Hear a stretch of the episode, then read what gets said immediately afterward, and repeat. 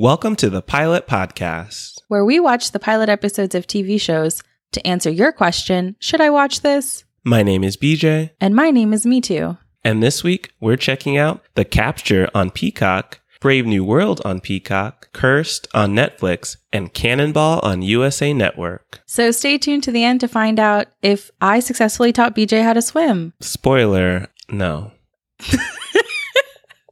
They're supposed to stay tuned to the end. There is more to your swim journey, which we'll share later. Spoiler, coronavirus got in the way. That's true. okay. So I guess we can just jump right in. How about we start with the show where it's all about watching people? Because sometimes you just creepily watch your friends. Like the surveillance state does us. The UK Special Forces, Sean Emery, played by Callum Turner, was acquitted of a war crime, but now finds himself accused of the kidnapping and murder of his barrister, Hannah, played by Laura Haddock, due to damning CCTV footage. Hot on the trail of this case is Detective Inspector Rachel Carey, played by Holliday Grainger, who soon uncovers that there is much more than meets the eye with all of the footage involved with this case. So, Beej, how did you feel about the prevalence of CCTV footage or cameras in this pilot episode? It seems like the theme of the show will be really can we rely on this as a method of policing or not? I feel that it's a really good message or theme to put out there because whether or not it's CCTV, we are all being watched and monitored in different ways. You know, my own apartment building has security cameras, but then even when people used to be out and about everywhere, if someone takes a picture, you might be in the background. You can be tracked by your cell phone, so your cell phone provider knows where you are. And I think it's interesting to see when that can be used against you when you're being accused of a crime. How do you feel about the use of CCTV in this series? I agree with you. I like that it presents, I guess we can call it both sides of the argument of the dangers of the police state. So Sean Emery was acquitted of a war crime because footage showed him shooting someone whom he called an insurgent when he was in the Middle East in the military. And the footage initially showed him shooting, then saying back up. And people thought that he said back up just for the f- sake of the camera and said that after the shooting in order to justify him shooting someone in cold blood. When in reality, or at least the reality we understand for right now, Mhm. the footage was off from the audio. So he said back up first, then shot the person to protect himself. So that's one side where there's a danger of CCTV as they've posed it because it doesn't tell the full story. On the other side, he could have murdered this person in cold blood while he was stationed abroad, and he could have kidnapped and murdered his barrister. We don't know. And that footage potentially points the finger at the person who did it. Certainly, it, it asks a lot for people to trust in technology when at the same time we see that not only can technology be manipulated, but it can be unreliable. And so you always have to question are we seeing the whole story? Are we seeing the truth? Did someone tamper with this? Or do we need to manipulate it to make it the truth again? And I think those are all really tough questions that are just going to become more and more relevant in society. especially with regard to facial recognition. With Sean, we so we meet him as he wins his appeal from this war crime and you see him trying to get back to his new normal in that brief period before Hannah Roberts his barrister disappears. How did you feel about Sean himself and him trying to adjust to life on the outside again? It's really interesting, especially after we just reviewed Outcry last week, where they present Sean as just a very nice guy who's just trying to get his life together. He's staying with his dad. He's just out of the pub with some friends. He has a bit of chemistry with Hannah and he wants to see where that can go. We find out that he has a daughter and he and his daughter's mother are on kind of rocky terms. And so he, you really can feel for him. You empathize as he's rebuilding his life. And now he has the chance to rebuild his life, which I think unfortunately might just be the writer's presenting him this way now so we feel bad when he gets arrested. What are your thoughts? I think that's what made the show so fun is I couldn't tell if they were presenting Sean as this unassuming guy just wants to get back with his daughter, kept saying that to people. You saw him turn down alcohol and drugs in this episode, so they present him as extremely straight laced. He is sober. not sure if that's a reason because of overuse in the past, but we just know that he is sober now. And he has this really sweet interaction with his barrister before she disappears. We don't know what happened, but we do know that in the moments leading up to it, they have a very sweet exchange, and so you you can't help yourself but like him. Mm-hmm. And you forget that he murdered someone in cold blood. We know that he did that. It's just the justification for it, quote unquote, is what got him off on appeal. And he could have potentially killed his barrister as well. So, yeah, I couldn't tell if they were making him so likable for that reason to pull the rug out from under us later on. Yeah, it could just be to make the mystery more interesting. And now we're diving into that mystery even further through the eyes of our investigator, Rachel Carey. And she is like no nonsense. She's bossing people around. She's getting the CCTV footage. And she really does believe that the footage will tell the truth. You see her start to have seeds of doubt toward the end of the pilot. Hmm although she is very convinced that he did it, and anyone who saw the footage would be convinced that he did it. He was even shocked. We all were. We all looked at that at the same time and went, huh, I guess he did kill her. And he just really misremembers it or is a fantastic liar, but the footage shows otherwise. So you see slight seeds of doubt, but she's pretty much on the fast track. You also learn that she's in a position in her work where she will likely be a lead investigator. She's on this career track to really high ranking success. So this case is a big deal for her too. She can't get it wrong. That's true. There's a lot of pressure and eyes watching her. So how this case proceeds will strongly impact her career, which might be why she's pushing for let's just believe the footage. Anything in my intuition that says something might be off, ignore it. So does your intuition tell you to watch more episodes of Peacock's The Capture? Yes. My intuition says that this is going to be a fun ride and that there's going to be lots of twists and turns, even with the CCTV footage. So I would rate it would watch again seriously. It's only six episodes, and I think that's the perfect amount of time to tell a story like this. So I'm all in. How do you feel? Like you said, it's six episodes. It's not trying to be this long, drawn out situation. It's fun, it's fast paced, and we're hopefully going to find out who done it or really what happened to get done by the wrap of this series. So I look forward to more and I would recommend to any of our listeners who are interested in mystery shows or intrigue like this, this will be a great show for you to watch. And Peacock is free, so you can just tune in. So, how about we head to another show about a surveillance state where everything you're doing is being watched and monitored at all times? It's like Cheers, where everybody knows your name. Tell us what happened in Brave New World, also in the Peacock universe. Well, in Brave New World, they know more than your name. They know everything you've done and who you've done all the time.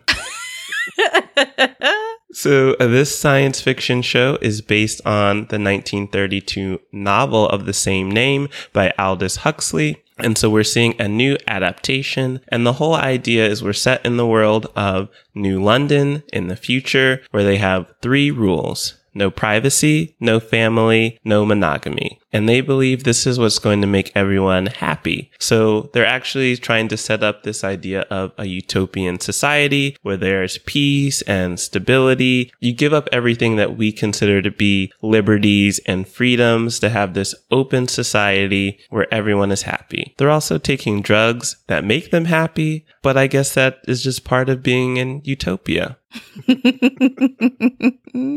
And we're introduced to New London through Lenina Crowne, played by Jessica Brown Findlay, and her superior, Bernard Marx, played by Harry Lloyd. But we have a big contrast to all of that, me too. Outside of New London is the Savage Lands. And this is the world that we're more familiar with, where there's death, hunger, suffering, emotions, poverty. And we go there with John the Savage, played by Alden Ehrenreich. And we see him really just trying to take care of himself and his mother, but it's a rough world out in the Savages. So, what were your first thoughts?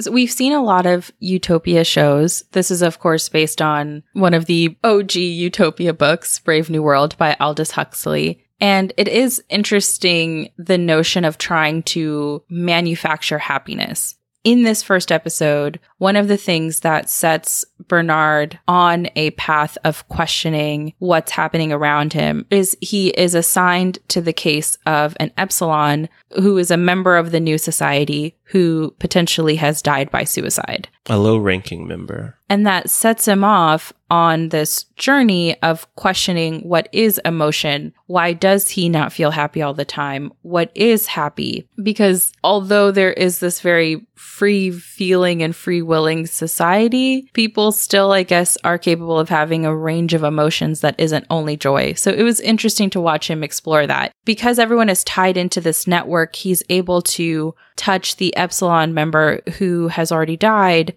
and can see his final moments through the chip that's in all of their contact lenses and freaks out because he can feel the emotions that the person felt as they were falling. Yeah, and his boss even told him that's not your job to like think and feel these things. Mm-hmm. Just make sure everyone's happy. And that is also the problem that Lenina is going through because even though she knows she's not allowed to be in monogamous relationships, she finds herself, we believe, to start develop feelings for a single person. And that's a no-no. Yes, she has that bond with Henry Foster, played by Sen Mitsuji, and she has to give that up. And, and she even facilitates him sleeping with her, I guess, best friend, Franny, played by Kylie Bunbury, because they can't be perceived as only wanting to sleep with or be with each other. There is no selfishness allowed in this society. It is everyone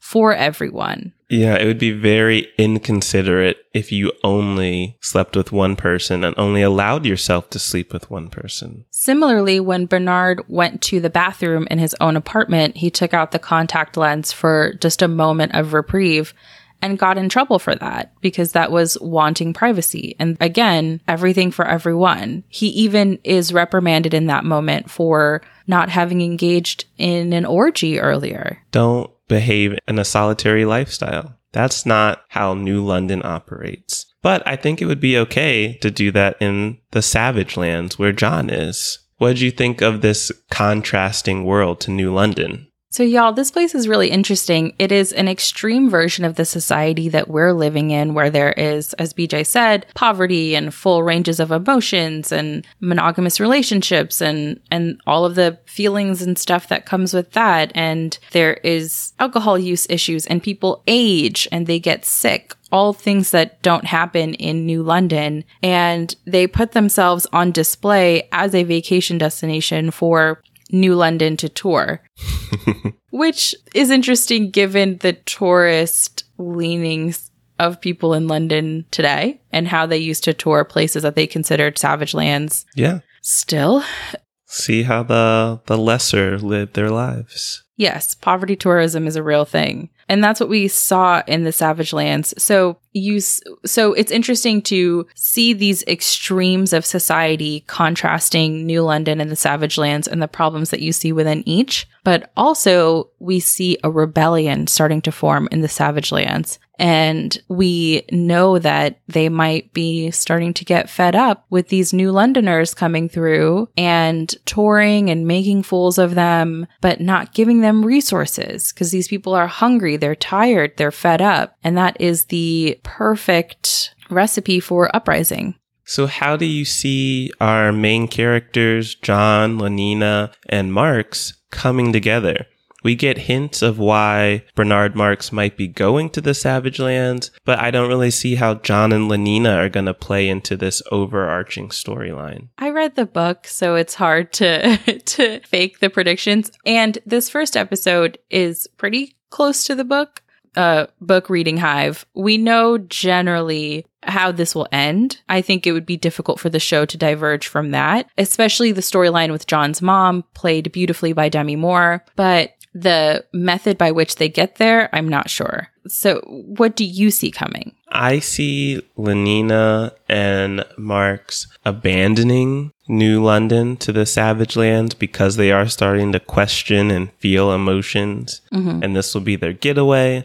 I think Lenina is going to bump into John and be like, Ooh, someone I can have feelings for who has feelings for me. And then they're going to be caught between do I want to be in this messy rebellion or do I want to be a beta minus and an alpha plus in the utopia of New London? Hmm. Okay. I can't give anything away. I know you can't comment on that. Do you want to watch more episodes of Brave New World? I do. I liked it. I think this was a well done sci fi series, and I like the contrasting world, so I do want to see them kind of clash and come together. And so I would watch again seriously. What about you? I don't think this was so different from other shows about utopias or the book. So I think if if you're looking for a show like that, then I would recommend Brave New World, but for me, I think I am all good. That's fair. Where do you think you would rank in New London? Or would you be a Savager? Savage Lander? Oh, that's a good question. Hmm. Where would you rank? I'd be an Alpha Plus in New London. I don't know if I would want to be an alpha plus because there's a responsibility there to manage others. So I think I will I would want to be whatever middle management is in that universe. Maybe the beta plus what Lenina is. I think maybe I'd want to do that. Okay. I'd like to just go through everyone's business and be like, me too. I know. I know what you were doing on Tuesday. I know that's why you wanted that. You're Mr. CCTV. Talk about the capture. but no. New London's technology is much better than CCTV. I don't trust CCTV. Did you see that facial recognition? It was blurry. that's true. You need it to be clear. You need it projected like how they were able to do it. Yep. hmm HD, right through those contacts, straight into my brain. Okay, so let's take things from New London and the Peacock Network over to another mainstay, Netflix, with their show Cursed. Beej, what happened in that one? So, Curse is a new fantasy drama series on Netflix, kind of like a new Witcher type series, but this one is going to Arthurian legend, and we're actually following the story through our young heroine, Nimue. And we start off seeing that she has special powers and gifts as part of her tribe of people. And she's played by Katherine Langford. So the whole story starts off with her trying to abandon her own abilities and powers. And this leads her and her friend Pym, played by Lily Newmark, to head out of town for a little bit. And that's where they end up meeting Arthur, played by Devon Terrell. And on their way back, they're getting caught up in a whole lot of drama and mess. A whole lot of drama.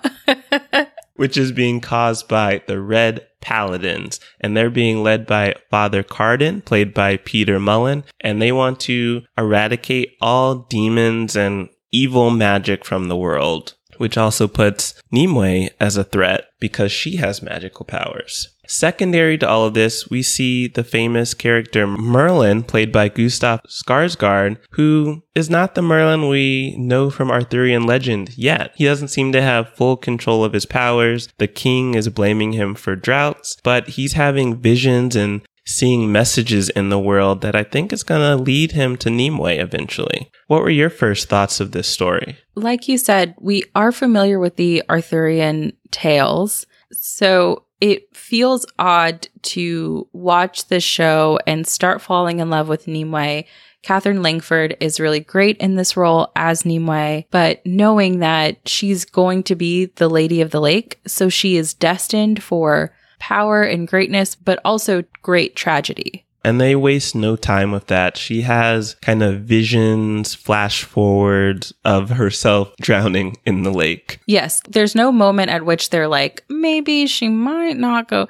They're like, no, mama. It opens with her vision and it tells us, the viewer, that they'll likely stay closer to the tale. They won't have a magical version of this where everything turns out fine. At least that's my impression so far. But maybe she'll have like a really fun and cool journey on her way to the lake. And maybe the lake isn't tragedy in this iteration. Who knows? Maybe she can breathe underwater and, you know, occasionally leave the lake. That would be nice. We'll have to wait and see.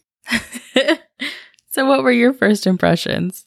I liked it. This was a fun medieval type of series. And I think the use of magic was well done.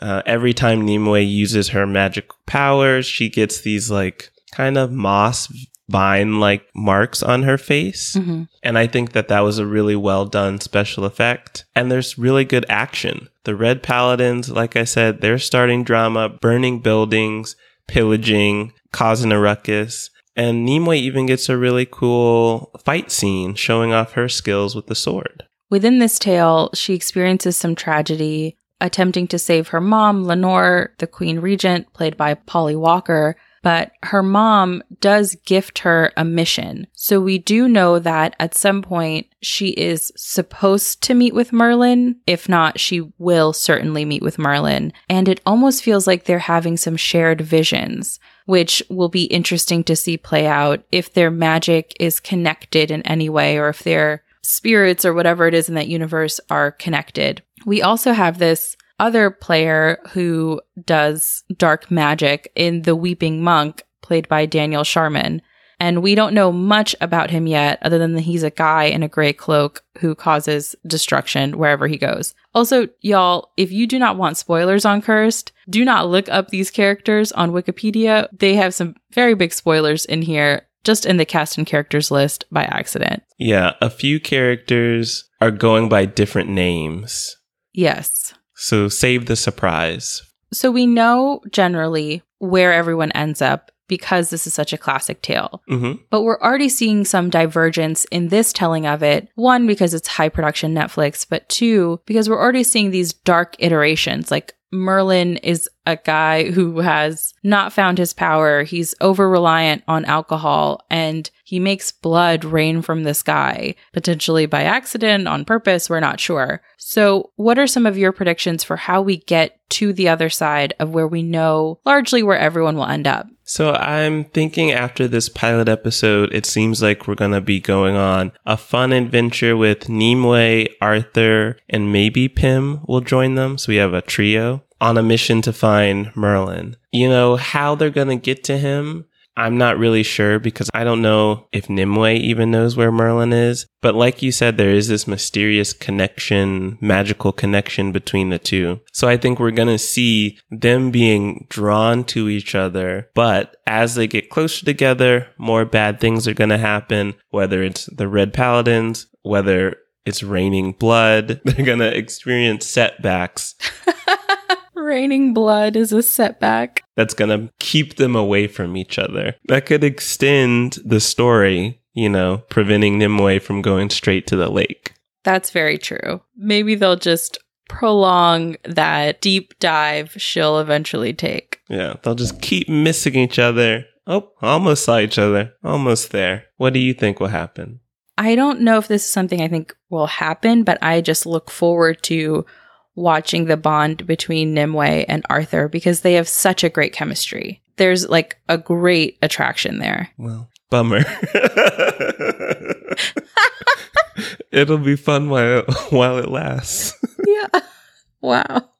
Okay. So on that bummer note, do you want to watch more episodes of Cursed on Netflix? I sound like a broken record, but I want to watch this again seriously as well. Wow. I am surprised that I liked Nimue as a lead character. She seemed a little whiny at first, but she's actually kind of relatable, and I think she's gonna go on a pretty cool adventure. So I want to keep watching. How would you rate this series? So I think I personally would not watch more episodes of this. Of course okay, judgy. And I think that other people who are not super into sci fi and fantasy, I don't think that this is the one that's going to get us sucked in. However, I live with someone who loves this sort of stuff. So I may be in a position where I have no choice and I have to watch a couple more episodes. Bummer. Okay, I guess that's the word of the day. So, how about we head to a show that maybe is more in your lane, a game show on USA Network? I think you're talking about Cannonball, hosted by Rocsi Diaz of 106 and Park fame and WWE superstar The Miz alongside sideline reporter Simon Gibson. This show features contestants facing off in the wettest, slipperiest water sports competition ever in hopes of winning $10,000. In this first episode, we meet 12 contestants vying for the prize in this episode themed I Need to Pay My Bills. Everyone seemed to need money in this first episode. And I get it. Yeah, it's tough times. So, me too. Did you enjoy seeing a water sport game show now that it's summer and it's getting very hot outside? So, the draw of this game is that you go on this 100 foot water slide and you have to do activities after. And you get up to 60, 70 miles an hour as you go down it. The difficulty with a water sports themed game show is that there isn't much you can do in that millisecond that you're in the air before you slam and cannonball into the water. It is a challenge. So the difficulty with the show is that they're asked to do things like when they fall off the slide to aim as close as possible to a target or throw balls through a hoop or go as far as they possibly can. But there's only so much strategy you can employ when you're going 70 miles an hour down a water slide. So we see the judges having to parse out these small movements that people can make in this scenario and blow them up as if they were super intentional and really smart. And they have to do all of this digging because ultimately there's just not much you can do once you are shot off a water slide. Yeah, there's a lot of replays and breaking down every second because it only takes like five seconds. And I think one game that was a really good example of this was called Target Toss. So you are kind of launched off of this balloon type object high into the air and you have six balls strapped to your chest.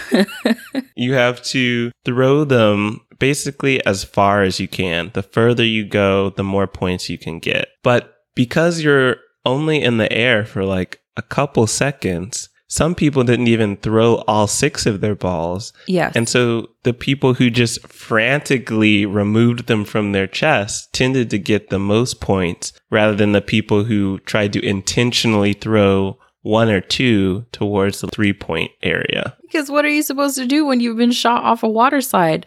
There was another one. The very first activity was called Speed Skimmer. You're shot off a water slide. The goal is to just go as far as possible, but navigate around these buoys. The person that did the best had the body type that helped them do the best. And the ranking of contestants after that one, you could literally see how it was effective for the people with body types that were more conducive to go further than others. There was no strategy. The host even said he was the only one who like lightly touched the water. He really did just skim across and was surprised that he won. Y'all, there was this one contestant named Dominic Giorgiani, and he is a rock photographer, but who looked like a rock star himself. It looked like if Ozzy Osbourne had decided to do a water sports competition show. And he said he did the show because he was scared of heights and other things. And so it was to overcome his fears. But he truly really dominated each category and was surprised every time that he won because again, I'm not sure how much strategy you can put into a show like this. And the judges had to parse out the small things that he was doing as if he were like some sort of